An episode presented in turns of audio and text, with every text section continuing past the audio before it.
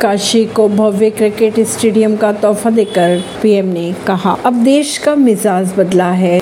जो खेलेगा, वही खिलेगा। प्रधानमंत्री नरेंद्र मोदी एक दिवसीय दौरे के तहत वाराणसी पहुँचे। सबसे पहले पीएम ने राजा तालाब गंजारी पहुंचकर 450 करोड़ रुपए की लागत से 30 एकड़ में बनने वाले अंतर्राष्ट्रीय क्रिकेट स्टेडियम की आधारशिला रखी। पीएम मोदी वाराणसी पहुँचे, जहाँ एयरपोर्ट पर यूपी के मुख्यमंत्री योगी आदित्यनाथ ने उनका स्वागत किया। इसके बाद दोनों नेता एक खुली गाड़ी में बाहर निकले, जहाँ लोगों द्वारा उन पर फूल बरसाकर उनका स्वागत किया गया। इसके बाद पीएम मोदी जातालाब, गंजारी, वाराणसी में अंतर्राष्ट्रीय क्रिकेट स्टेडियम की आधारशिला रखी। परवीन सिंह, नई दिल्ली से।